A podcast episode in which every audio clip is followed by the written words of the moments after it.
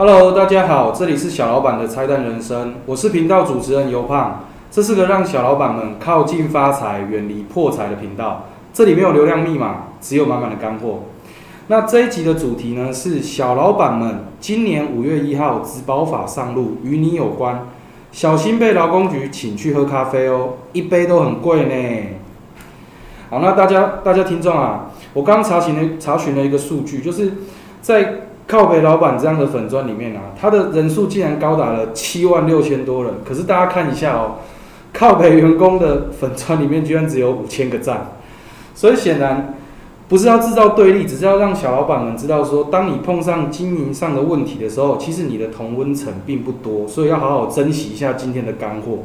那在今天呢，我邀请了呃里程协策劳资顾问的执行长李耀洲，那请他来跟我们介绍一下。呃，什么是劳资顾问，以及介绍一下他自己。好，我们欢迎他。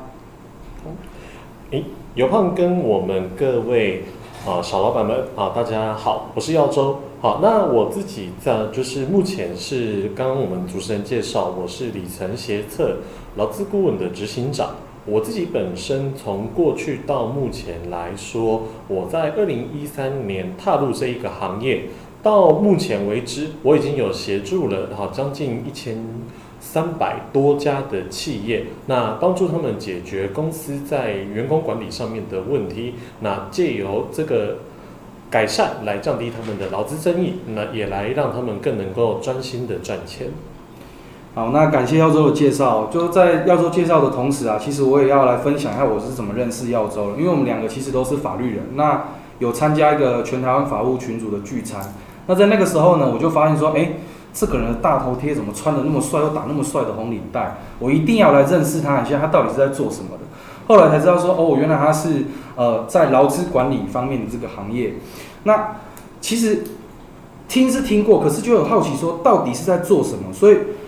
在访谈的一开始呢，我就想要跟耀州请教一下，就是说，哎，你当初是怎么会想要进入这个劳资管理的这个行业？好。其实以我自己过去的工作经验来讲，会进入到劳资顾问这一个行业啊，我也说误打误撞，或者是说因为经历使然啊，因为其实自己一开始在法律系毕业的时候，当时透过学长介绍，然后进到了大型的会计师事务所里面的呃法务部门。去做实习，那在后来的这个过程当中，有稍微去啊接触一下，就比较偏向跟劳工，那偏向跟所谓的债权债务相关。呃，在这份工作结束之后，啊，那我自己就有到啊，就是民间单位。当时因为其实我目前住在台中，那我当时在台北市政府作为。这一个调解单位，它里面的员工啊，其实也也在里面看了很多哦，就是劳工啊，那也看了很多小老板们，他们对于这一部法令的适应不良，或者是说他们不太了解好劳动基准法这个法令对他们的重要性，好，所以我们看到就是说，在中小企业，好，其实他自己对于劳基法来说，因为我常常听到很多老板会说。如果一部劳基法，好，不太可能适用到三百六十五行啊，也就是说全台湾的所有的行业。那我自己在透过刚刚我们讲的这个调解的过程，跟我自己在在学期间的进修，其实我们也慢慢发现到，哦，中小企业其实你们在于法律的权利上面，并不会比较吃亏。但是当你们在政府的解释上面，因为其实哦中小企业它自己本身它也不太清楚说，诶，劳基法里面很多弹性，我是必须要透过我去跟县市政府申请，我才能够得到。那在这样的情况之下，哦，其实我们吃亏的都不是法律的权利，而是我们根本对于这个法律的权利自己所不知道。哦，那当然在这几年来，其实也有慢慢看到，从一例一休以来。劳工的权利慢慢被增加的过程当中，很多老板甚至很多啊同业的劳资顾问，他也慢慢的啊去着重于对于政府申请的这一块，哦取得政府许可的这一块。好，不过我们这么说，好，当我们要从根源上解决劳资争议跟没有公司合法，好，其实我们讲的很简单，就是说，哦，一般来讲，台湾的劳动检查，哦，只要你有被，好像我们刚刚刘胖讲的，你如果被劳工局请去喝喝咖啡或者是喝茶，啊，因为就就我所知啊，就是劳工局其实不太提供咖啡啦，他他提供茶多啦，好，就是你去被请去劳工局喝茶的话，哦，其实以我们的经验。绝大部分的裁处，好，就是只要政府机关有心，他永远可以在他的呃解释标准上面找到一个财法的标准。那也影响了我自己对于劳资顾问这一块，我的理念跟期许是说，诶，好，我们可以透过把这些好所谓的检查标准啊，透过我们劳资顾问的服服务，让它公开化，让它标准化。好，其实我们也希望是说，因为劳动基准法实际上保障的是劳工，但是规定的其实是全台湾的所有老板。所以，对于老板这个群体来说，你应该要有一个能够是被公开检视的标准，而不是说，哎，我中小企业今天如果受到了劳动检查，那我只能去呃取得劳检员啊，比方说他看他同不同情我啊，或者是说看政府机关今天的财阀啊，有点像看天吃饭。其实这个也也不是我们说啊，劳动法令定定要去保障所谓的劳工权益，他所希望得到的。OK，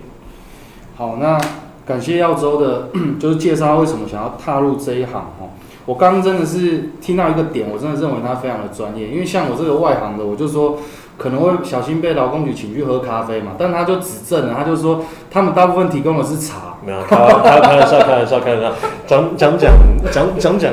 就是放松的。是是是是是。好，那在这个部分。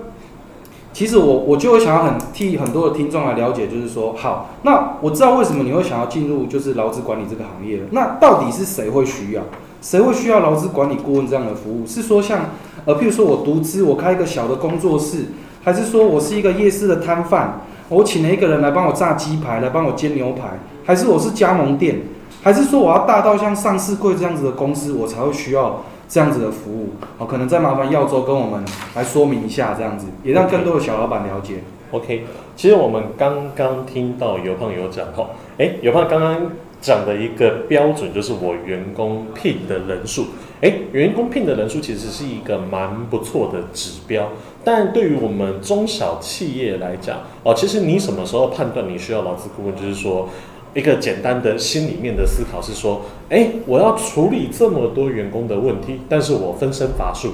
好，比方说我要算员工的薪水，我要去检查员工的打卡，那或者是说，哦，我要去看员工的排班。那在这个同时的时候，啊，员工本身他自己在公司里面，他可能也有许许多多的要求，哦，需要我去被他满足。好，所以等于说。当你在找劳资顾问的需求，其实人数当然是一个参考标准，好，但是人数绝对不是越多越好，因为通常我们讲说，啊，以一个极端的例子，如果讲到所谓的上市上柜公司，其实，在他们的人数如果假设超过大概，呃，可能超过三位数，超过一百位，超过一百五十位，对于这些公司来讲，他自己本身其实他在人事管理这块。他就会去找专业的人资人员，好，那只是说，因为你去找一个人资人员，你平均一年花下来的钱，你可能平均要花到五十万、七十万，好，尤其像现在来讲，因为外资开始慢慢在台湾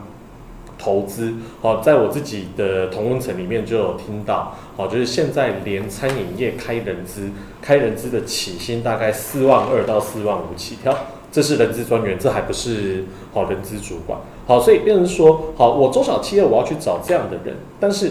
我也没有办法让他去专心的做。比方说，假设我公司可能十个员工、二十个员工，哦，或者是或者是说哦没有到一百个，可能三十个、五十个，我找一个人资来做，那变成是说哦，那我不如我请我现在的，比方说呃我的会计啊，或者说请我现在内部的呃行政人员来做，那但是我又怕他，他可能相对来讲他在法律上面没有专业程度，那在这个时候你聘劳资顾问会是最适合的啊，因为相较来讲，劳资顾问在这边，他其实他可以帮你去用呃专案的管理，哦，那可能你花不到，比方说我们刚刚讲。啊，你花不到人资好半个人资一个人资的钱，那你可以相当程度的把你现在的呃管理人员，那让他具有跟人资好跟人资在基础上面会有一些好，比方说我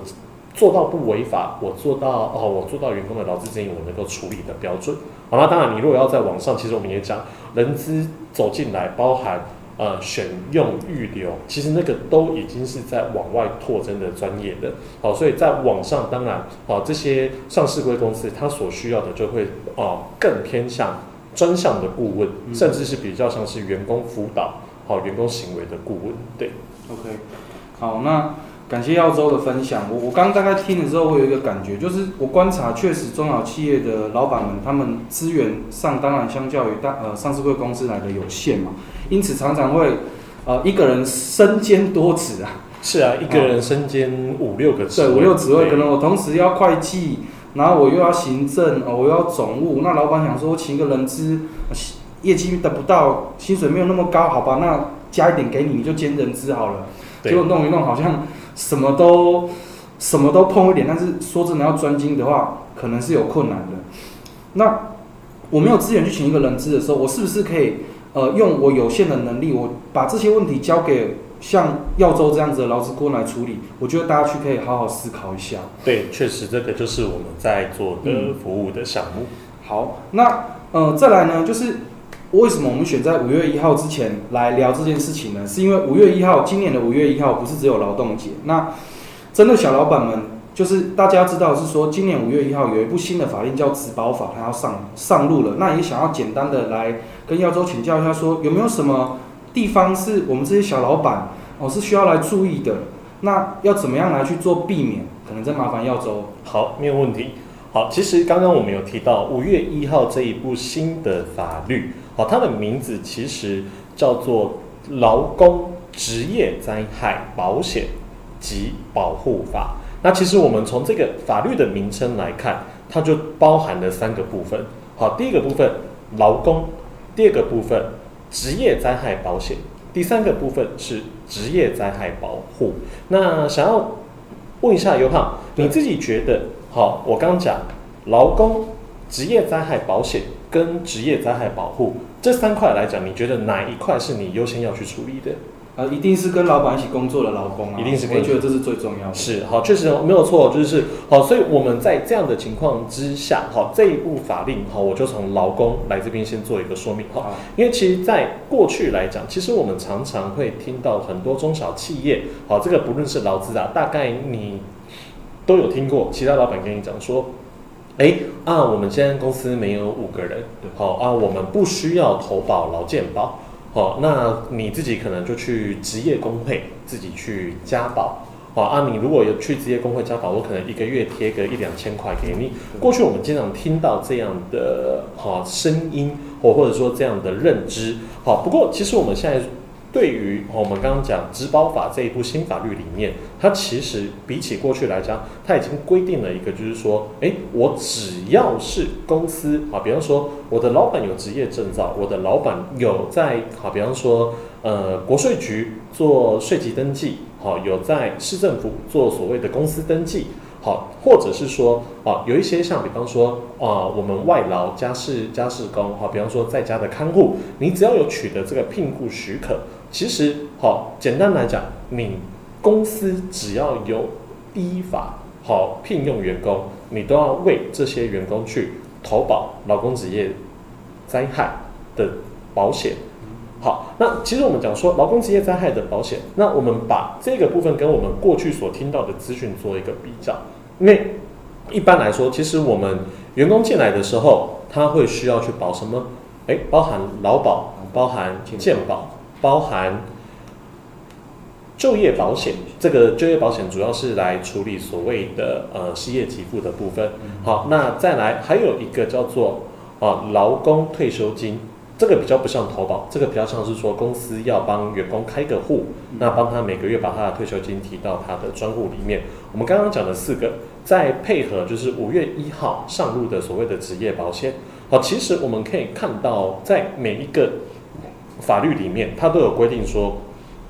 什么样的老板要帮员工强制加保？好，目前来讲，只有劳工保险本身，哈，它是不强制，哦，啊，不到五个人的，好，就是说我公司里面，我员工包含我本人，可能只有四个人的情况之下，那我是不需要去加保所谓的劳保。但是我们刚刚提的就业保险、全民健保。劳工退休金以及五月一号上路的职业灾害保险，好，这个部分其实是一项都不能缺的。好，所以当我们在看到，当我们在看到这一项都不能缺的时候，好，老板们第一个想的他一定都是说，哎我。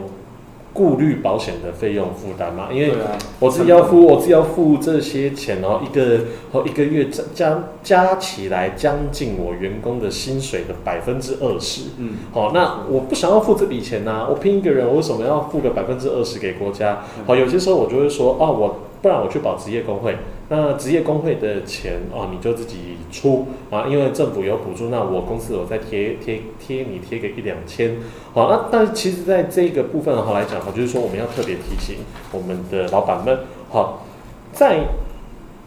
公司以外，职业工会确实是一个投保单位，它确实是一个投保管道，但是如果今天我们讲的是会实际。你有机会从国家拿到现金的钱，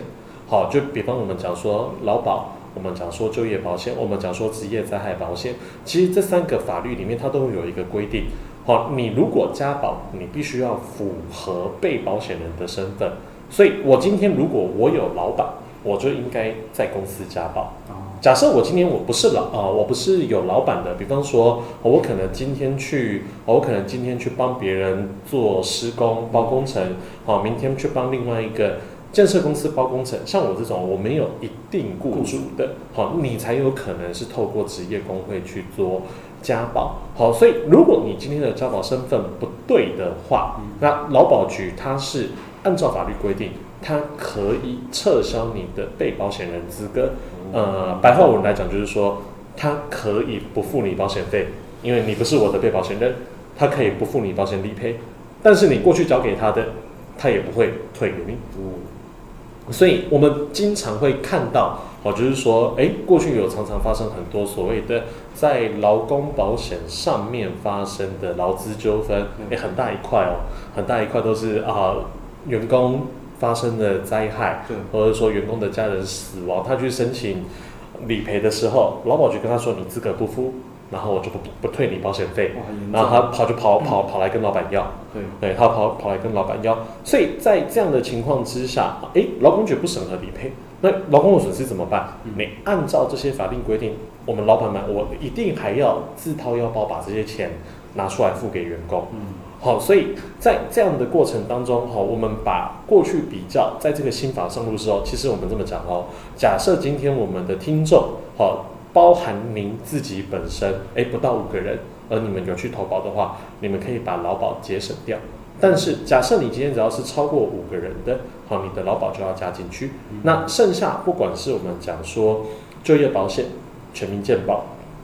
职业灾害保险跟劳工退休金这四项是缺一不可的。嗯，好，所以一般来讲，当你去问劳保局，劳保局就跟你说，哎，那你要保二合一还是保三合一？其实他问的就是这个问题。哦，对对对。好，那其实在这边也另外，因为刚好谈到就是说，好保险的部分，哈，其实我们刚刚也谈到保险部分，我们也是给我们的呃老板们一个提醒，好，就是说过去的劳工保险，好，其实它就有点像是说你不符合保险资格的话，我不会理赔给你。嗯。但是现在在五月一号的职业灾害保险，如果你的职业灾害保险，劳工只要有发生职业灾害或者是职业病这个事故，他只要跟劳保局申请，劳保局一定会理赔。哦，一定会，一定会理赔。哦，就是说你只要是符合这个资格，哦，不管你有没有投保职业灾害保险，嗯那劳工好，劳工提出申请，劳保局也会被理赔。嗯好，所以当劳保局在处理理赔的时候，他另外就会对我们的老板进行调查。哦，所以如果在你没有去投保职业灾害保险，呃劳工发生事故了，哦，其实我们讲一句俗话，就是纸包煮火。哦，尤其在这个新法律上路之后，对于小老板们来说，嗯。哦，更有可能就是说，哎，我哦，我员工自己就也不通知公司啊，自己就跑去申请保险对给付，然后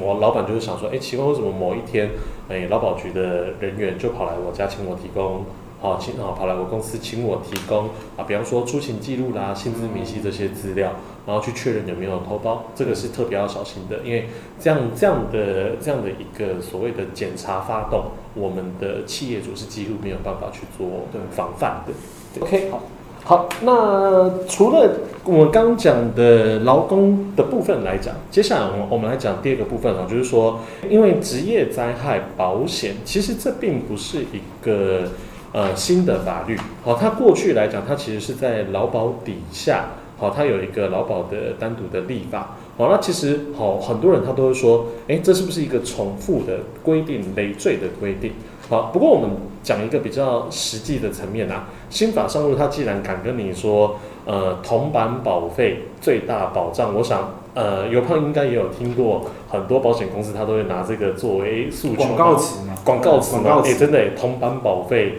好、铜板保费，好、最大保障，好、所以在这一部法律来讲，好、平均来说啦，好、这个保费真的是通班保费啊，因为它用你的薪水的千分之二下去做计算。好，假设你的薪水是，好，假设你的薪水是四万块，好了，四万块的千分之二大概就是几啊？千分之二大概就是八十，好，差不多还不到一百块哦，一个月不到一百块哦。但是实际上你发生了事故来讲，你的理赔比过去的劳保可能还会再更高。好，所以哦，在这个部分我们就要特别去提哈，就是说，诶，职业灾害保险它有一个蛮大的改变，就是说，包含它投保集聚，也就是说，好，简单来讲，我的投保薪资，好，从过去劳保它自己本身一万一千一到四万五千八，好，这个投保薪资的范围，那劳工职业灾害的保险它会提高，好，从两万。五千两百五十，其实这个也就是基本工资。那基本工资到目前的天花板大概就是七万两千八百块。好，所以光是以投保集聚，好，因为其实劳保的很多理赔它都是按照你的投保薪资去做理赔的，嗯所以光是投保集呃投保薪资的提高，我公司的负担。啊，或者说我公司在法律上面，好、这个保险能帮我处理的问题就会变得更高。嗯好，所以我们才说这个叫做所谓的小小小保费大保障。那再来，再我们回到好保险本身，因为假设我们把职业灾害保险当成是一个商品，好，那这个保险本身它就有跟过去的劳保有蛮多不同的规定。好，第一个部分我们来谈到医疗给付的部分。嗯好，其实，在医疗给付在职业灾害保险好职保法上路之后，好，其实过去我们在劳保的医疗保险，它就直接哎丢给健保局，双手一摊，然后说啊好，那我的那个你的医疗期间，你的医疗补助多少，健保局出多啊，健保局开多少，我付多少。好，所以过去有很多，比方说，哎，我发生的保险事故啊，比方说，我可能我的呃骨折啦，那可能我的护具哦，有些骨折打石膏，那他现在说你要钉钢钉，好，那过去健保局只付只付石膏，对，啊，钢钉你要自己出钱，好，钢钉你要自己出钱。但是在现在的新法实施上面来讲，它就是说，在劳保局跟健保署，他们就会放宽医疗范围、医疗费用跟医材标准。所以未来来讲，就是说，哎，那你的职业灾害保险上路之后，那员工发生的事故，比方我们刚刚讲骨折事故，他可能就不用包石膏了，他应该就有办法去用钢钉、钢架装好一点。对对对对对对。好，那再来在第二个部分来讲，好，就是说我们讲比较实际的伤病给付，好，也就是说员工如果发生了职业灾害，对那他可能因为没有工作，他损失经济来源，对过去劳保有给这一个经济来源一个就是最低限度的补偿，好，那过去好，他们共同点就是说，你如果需要住院的话。好，你如果需要住院的啊，不啊，不是你们，如发生事故的话，那你从第四天开始，前三天不理赔，对，第四天开始，过去的劳保第一年给百分之七十，第二年给百分之五十，但是在现在新的啊职保法，它前两个月给你百分之百，嗯，也就是说，假设今天你是一个高薪劳工，你的薪水七万两千八，那你前两个月就是你前两个月就是七万两千八，对对对对，七万两千八。那后面的从第三个月开始到了两年，他都付你百分之五十。是，好，其实相对来讲，这个伤病给付的规定，它也让我们讲说，诶，老板们如果真的员工发生了职业灾害，你的负担反而相对会减轻一点。嗯，因为以前好，我第一年要补三成，第二年要补五成。那我到哦，我到这个新法上路之后啊，其实我到第三个月开始，我都补三成就好。好，所以在这个部分，当然我们还是要特别提醒，就是说，好补这个所谓的三成跟五成，好，一般来讲，好，这个是这个是雇主自己要去做负担，自己要去做吸收的。好，所以我还是会建议是说，哎，我们的老板们，好，当新法上路之后，你可能要看一下，就是说你现在除了好两个问题，一个叫做你的保险有没有依法投保，嗯第二个问题是什么？你有没有自己实际啊实际上去看一下啊？比方说你有没有商业保险、团体保险等等。好，因为商业保险跟团体保险其实它能够大幅降低，好，你如果员工发生事故的时候，你自己要付的钱。对，不然一般来讲，我们以一个劳工发生职业灾害，好，假设我们以一个呃理赔金额大概五十万来讲，哦，其实很多中小企业五十万大概就是我的准备金的总额了，不要花好，花不要资本的对对对对，好好，这个不是这个不是几率的问题，这个是说你手边有没有这笔钱的问题。好，只要一发生你手边没有这笔钱，那很多中小企业在这一阶段，那我可能就不得不去借钱掉头寸啊，甚至再糟糕一点，我有可能我就直接公司就关关起来了。好，对，好那这个部分呢、我觉得呃，我回馈一下就是耀州这边的分享，我自己是非常有感触啦，因为像蛮多中小企业的老板啊，呃，如果员工受伤了，他知不知道要补薪资给员工，在他受伤期间这段不能工作的补偿这件事情啊，其实很多的中小企业老板是不知道的，他会觉得说，啊，伊都受伤啊，那我可能补他个医疗费，啊，伊也无来做工课啊，那没有劳动的付出，当然没有收入的相对应的收入嘛，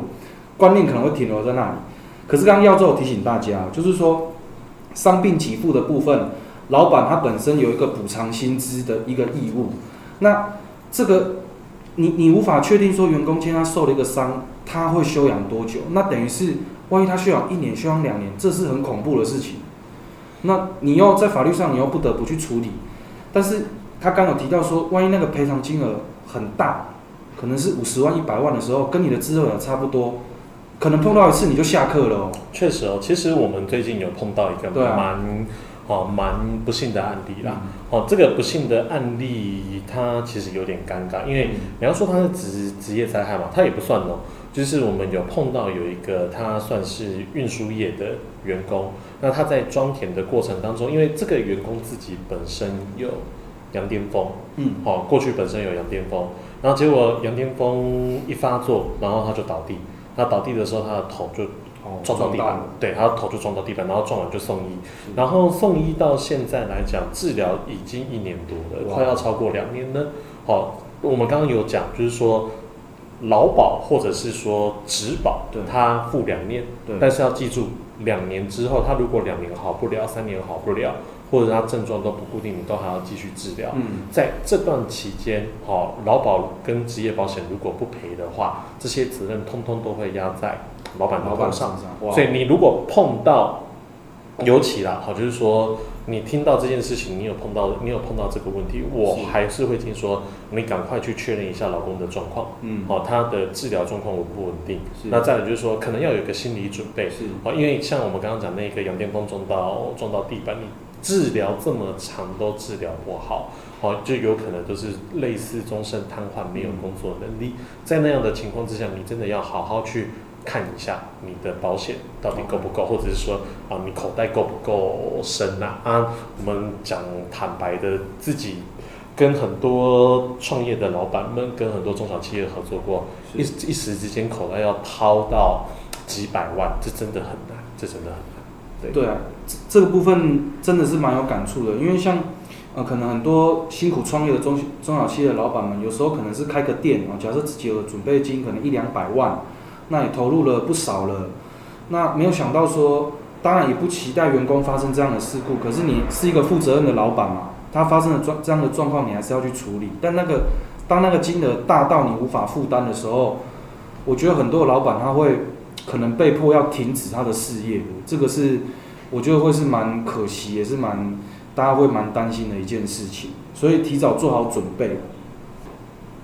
好，那最后呢，我们可以聊一下，就是雇主啊，就是小老板们在新法上路之后的职灾保护上面呢，要负担什么样的责任啊？耀州，呃，其实哦，我们讲刚刚其实讲了两个重点，好啊，不难听出啦。好，最主要的责任就是说，好何时投保这件事情真的是 最主要的责任，因为能够用钱解决的问题还还比较好处理。那接下来我们会谈一些可能不太能用钱解决的部分。好，其实我们从一个劳工他在公司服务的过程当中，我们简单的分个几个阶段。好，就是说如果他发生了职业灾害的话，好，不管是劳工到职，好，那他在到职，他在工作的期间他发生职灾，那需要治疗照顾，治疗照顾完之后他需要复健，到最后，哎，我复健完。哦，我能不能回到原有的工作岗位上班？好，就是我这个事件结束，我在过程当中，好，相对来讲，好，其实第一个，员工到职之前，我要去确认他的健康状况有没有问题。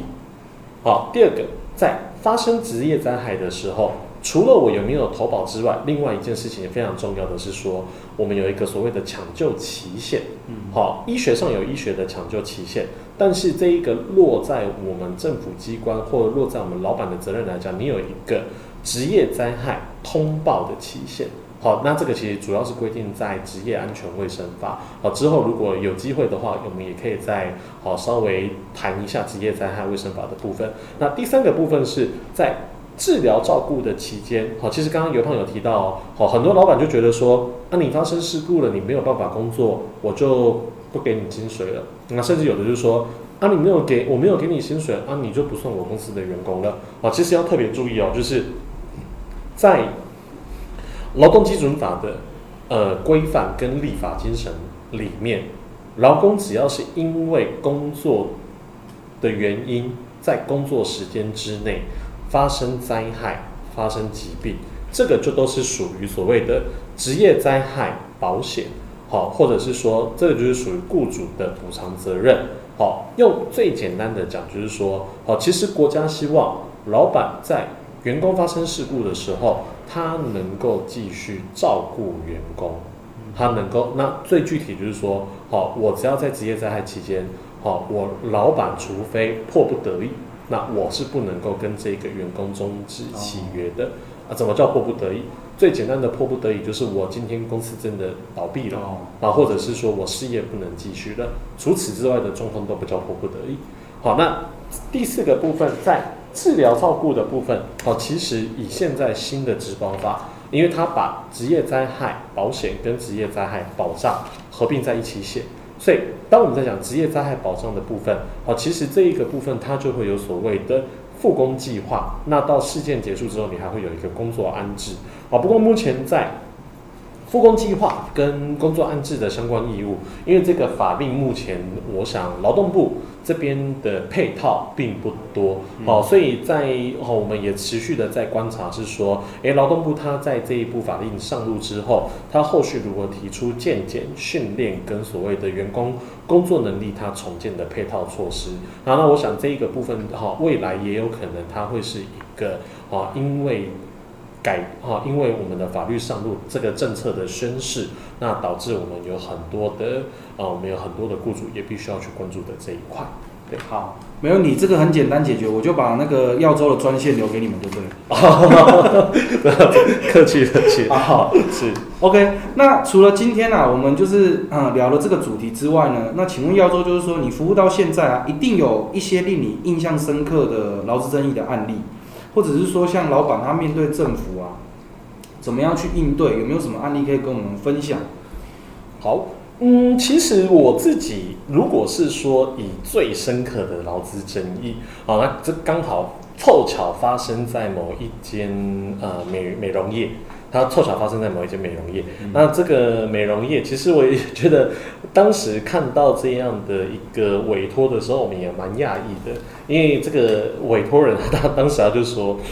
他有一天，他收到了五份存证信函。五份存证信，对他收到了五份存证信函，一份就很多了，还有五份。对对啊，他收到五份呢，刚好是他员工里面含店长含员工人数五个人，他们五个人都丢了一份存证信函给老板，好跟老板说，哎，因为老板你只给我月收，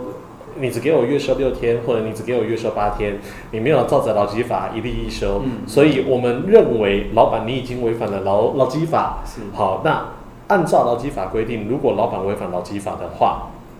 那员工是可以提出终止劳动契约的。所以这五份存证信函就是，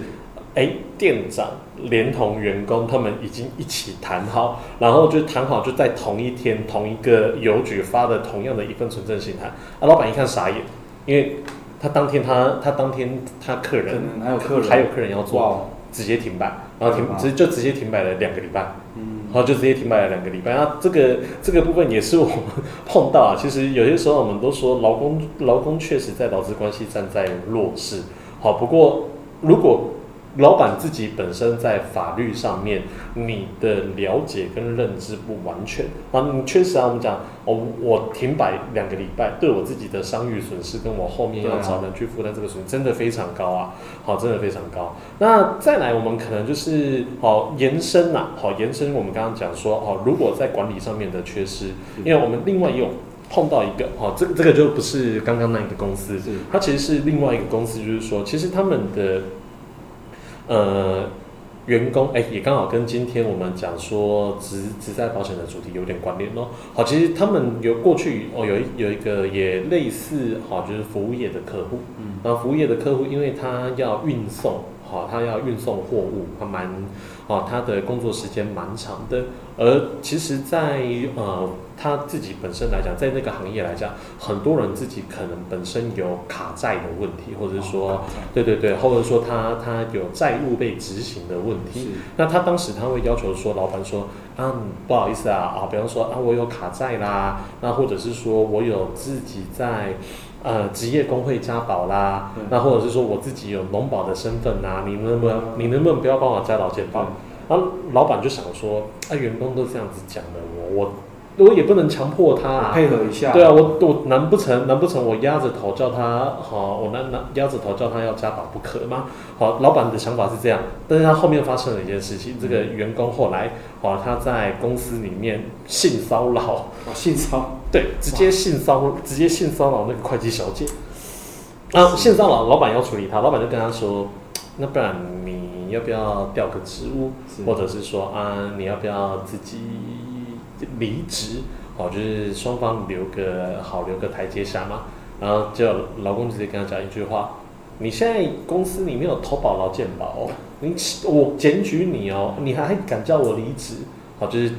等于说他碰到他自己本身利益的事情。他之前跟老板答应的，就是说啊，我不投保啦，我保证不会发生问题。通通不算数，等于之前老板是想要帮他的，结果我没想到。对对对对，而且而且甚至这个员工他自己本身还有酒驾的问题。哦，啊，其实对对我们来说嘛，尤其你是运输业，你自己酒驾，简单来讲，你已经你已经完全不不适合做这份工作了。今天你如果是一个公司的老板。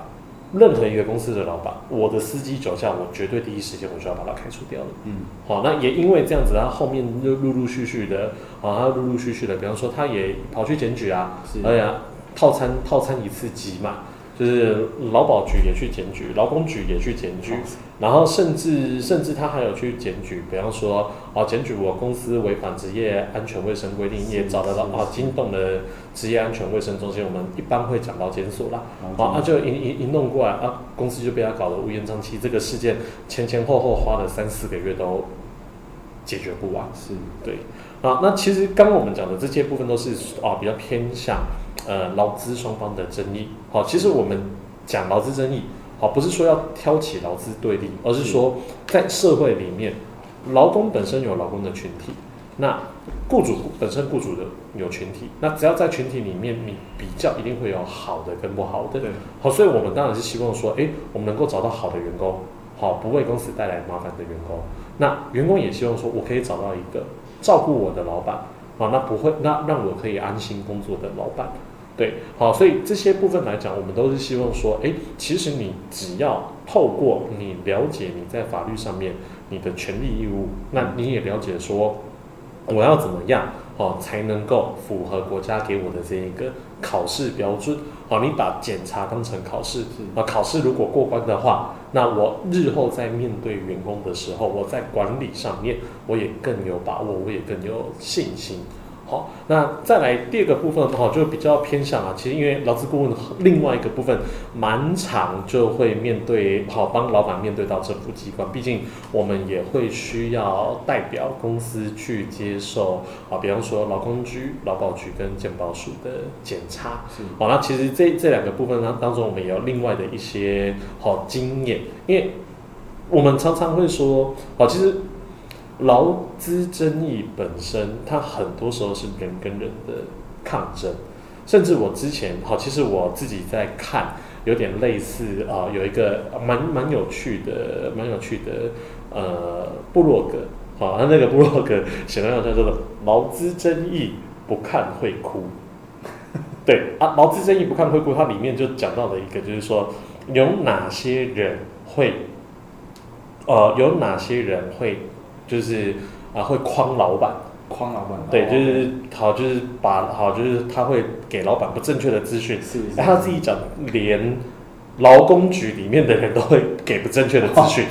真真，我们真的，我们真的有碰过，我们真的有碰过，因为我们有碰过一个是，我们有碰过一个是，其实也有点类似问题员工要处理。那问题员工要处理，这个员工他就跟老板说：“啊，不然这样啦，好，就是我愿意离职，但是我自己，好，我自己，好，我自己想要去申请这个失业补助，好，那我想要申请失业补助，然后，但是老板就觉得说，没有啊，啊，志你自己要离职，为什么我要给你，啊，失业补助？然后他就打电话去劳工局，然后那个劳工局也不知道是哪边的，可能是话务人员吧，或者是说，因为不太确定，然后这个毕竟我们只是转述。”好转述，那他就听到，他就听到这个话务人，然后跟他说：“那你去做，那你去做之前通报就好啦。”然后结果一做之前通报，劳劳劳工马上讲说：“你公司开之前通报给我，那表示你承认你是资遣哇。”然后他就一开一口气要的之前费，对，然后一口气要的，比方说哦，诶，他他那个他那一件也有高薪低报的问题，是之前费高薪低报，然后他还零零总总的要了加班费，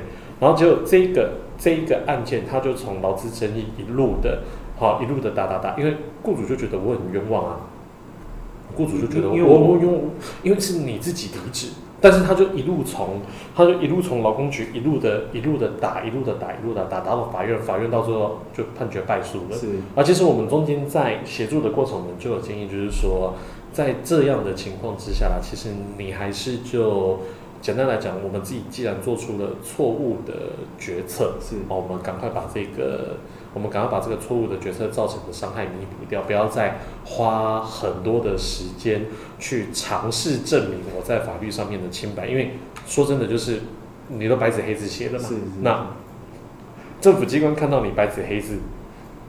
又听到你嘴巴讲的东西不一样，那他会比较选择相信文书资料，对。好，所以用这样子来讲哈，就是说对于资方来讲哈，第一个就是说，哎，其实我也有点怕，我问劳工局，对，哎，劳工局会不会来检查？我我听我在听听到很多哦，这个听到很多，就是我心理上嘛，我自己当个老板，我问了劳工局啊，劳工局会不会讲？当然不会啦，但是哦，有些时候是说，哎，你如果在做咨询建议的情况之下，很多时候。呃，劳工局他自己是站在所谓的政府单位的角度给你建议，是。那其实有些时候你自己要去找一个比较能够站在你的立场帮你想的，好，比方说不不论是呃不论是顾问也好，不论是好，其实我们也讲，包含律师、包含会计师、包含顾问，好，我们的工作就是要站在当事人的角度去帮他想。对，好，所以在这样的案例当中，好，我们都可以慢慢的去了解到说，哎，其实现阶段好的台湾老板，很多时候在这一个资讯的流通性上，真的都是不太透明的。是对，对，这个呼应到刚刚那个靠北员工粉砖只有五千人这件事情。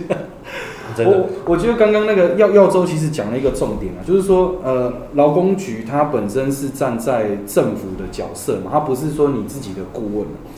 那你想要去问的时候，他就把规则讲给你听嘛，然后你问了他，他给了你建议，你照做之后，没想到后面是把自己推向一个更危险的一个状态。是对，然后 我觉得这种感觉真的是蛮特别的。你你你问，然后你可能怕你问了会不会被检查，对，然后哎很像男生当兵哦，当兵我们要去查那个教招啊，都要去查说我们输入身份证资料，看自己今年会不会被教招到，就一输入马上就收到教招通知。有康今年有被教招到吗？哦，今年没有，这没有去看嘛，没有去看，不敢去登录。没事没事没事没事。对对对，就是呃有一种这种感觉。那回到了就是说，呃，在顾问这边，刚刚耀州也是提到一个关键的，就是你要找到他能站在你的立场去思考的，哦，在小小老板的立场去思考说怎么样对你是啊、最好的一个状态，那同时也可以跟员工之间取得一个平衡，这样子。好，那感谢耀州今天啊、跟我们分享了很多。那最后呢，呃，想要问问耀州，就是说你有没有什么想要跟我们听众来分享的这样子，在最后结尾的部分。好的，没问题。其实我因为我们的频道的主旨，其实甚至是说我们主要的听众哦，绝大部分应该都是刚创业的老板。好，其实我们都能够体谅创业的辛苦。好，因为一开始创业，简单来讲，你也要去跑钱呐，你也要去跑业务，你要去跑客人，你也要去照顾老公。但在这样的过程当中，很多时候是哦，尽量不要都等到事情发生了才来做解决。为什么？因为当你事情发生了才来做解决，比方说像我们自己是念法律系的对，我们也认识很多律师。是好，但是其实当你问到律师，尤其是偏向比方说劳资关系的情况，呃，偏向跟政府机关对抗的情况，其实当这个问题一发生的时候，其实表示你前面有很多，呃，你前面有很多该做的事情你都没有做到。那在这样的情况之下，你去寻求协助，好，你要真正能获到的协助，其实就有点像是不好听一点叫做缴学费。好，但是这个学费，如果你能够在一开始你就能够哦自己积极的去吸收资讯，那找到能够帮助你的人，其实我们这么讲啊，就是说，老板在创业的路上辛苦是没错，但是如果你很愿意去呃获得资讯的话，你也会发现到，好，当一个老板，当你的资讯越流通，然后你自己能够非常明确的去了解到这些资讯对我有利或对我有害，你就可以更专心的去把你的心思都花在啊你的经营你的事业上面。哦，而且也变成是说，哦，我们刚刚讲说，顾问公司的一个天职，哦，应该是站在老板的角色思考。嗯，但是我们今天是创业的老板，其实你真的说要一开始当老板的人真的不多。对，好，即便我认识的很多企业二代，他们也不是一上来就当老板，对，他们都是从啊，比方说员工开始，啊，慢慢去相处，慢慢去学习，慢慢去掌握一些啊业务，他才能够去当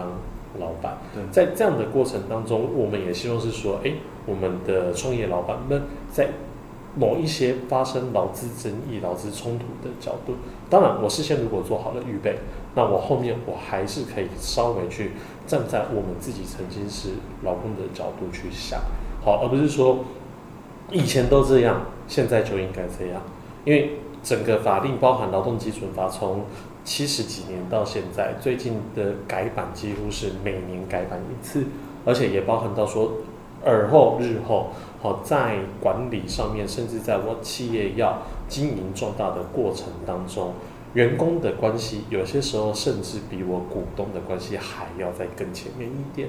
好，所以变成是说我我们会给一些我们现在的建议是说，哦，把你的财务纪律，把你的管理纪律做好，哦，那你才能够哦更放心的让公司成为帮你赚钱的系统，而不是给你制造麻烦的系统。哦，对对对，是没错，这是 非常重要的。就是小老板们，其实我们把心思好呃放在如何把事业经营好，那这些困难的事情呢，当然就是交给专业的人来处理。是好，那这一集呢，我先来感受一下耀州，感谢耀州的参与啊，就是说，毕竟这个是非常专业的部分，然后那是不是要先为彼此先鼓掌？我也感谢哦，有胖有也让我们有这个机会，那来好跟我们的呃听众朋友，那简单来讲一下，好，就是说哦，我们时间有限，但尽量就是说这段时间之内，我们抓几个重点，然后面对五月一号，哦，政府给劳工的礼物。其实你也可以把它看成政府也有给老板礼物，对，因为哦，如果你现在是比较偏向创业的人，或者是说，哎，你也慢慢的发现到说，哎，可能你有机会，哦，你有机会，哦，政府能够帮你负担更多的风险成本，只要你好好的做，对对对对。好，那这一集呢，我们就到这边。那另外呢，我们一样募集一下，就是说，不管你是个人工作室、独资公司，或者是你在夜市摆摊或其他行业的小老板们。如果你愿意来跟我们聊聊你的创业故事，也让大家认识你们，也让大家认识你的话呢，可以跟我联络，我们再约个时间来聊一下。好，谢谢大家。好，谢谢。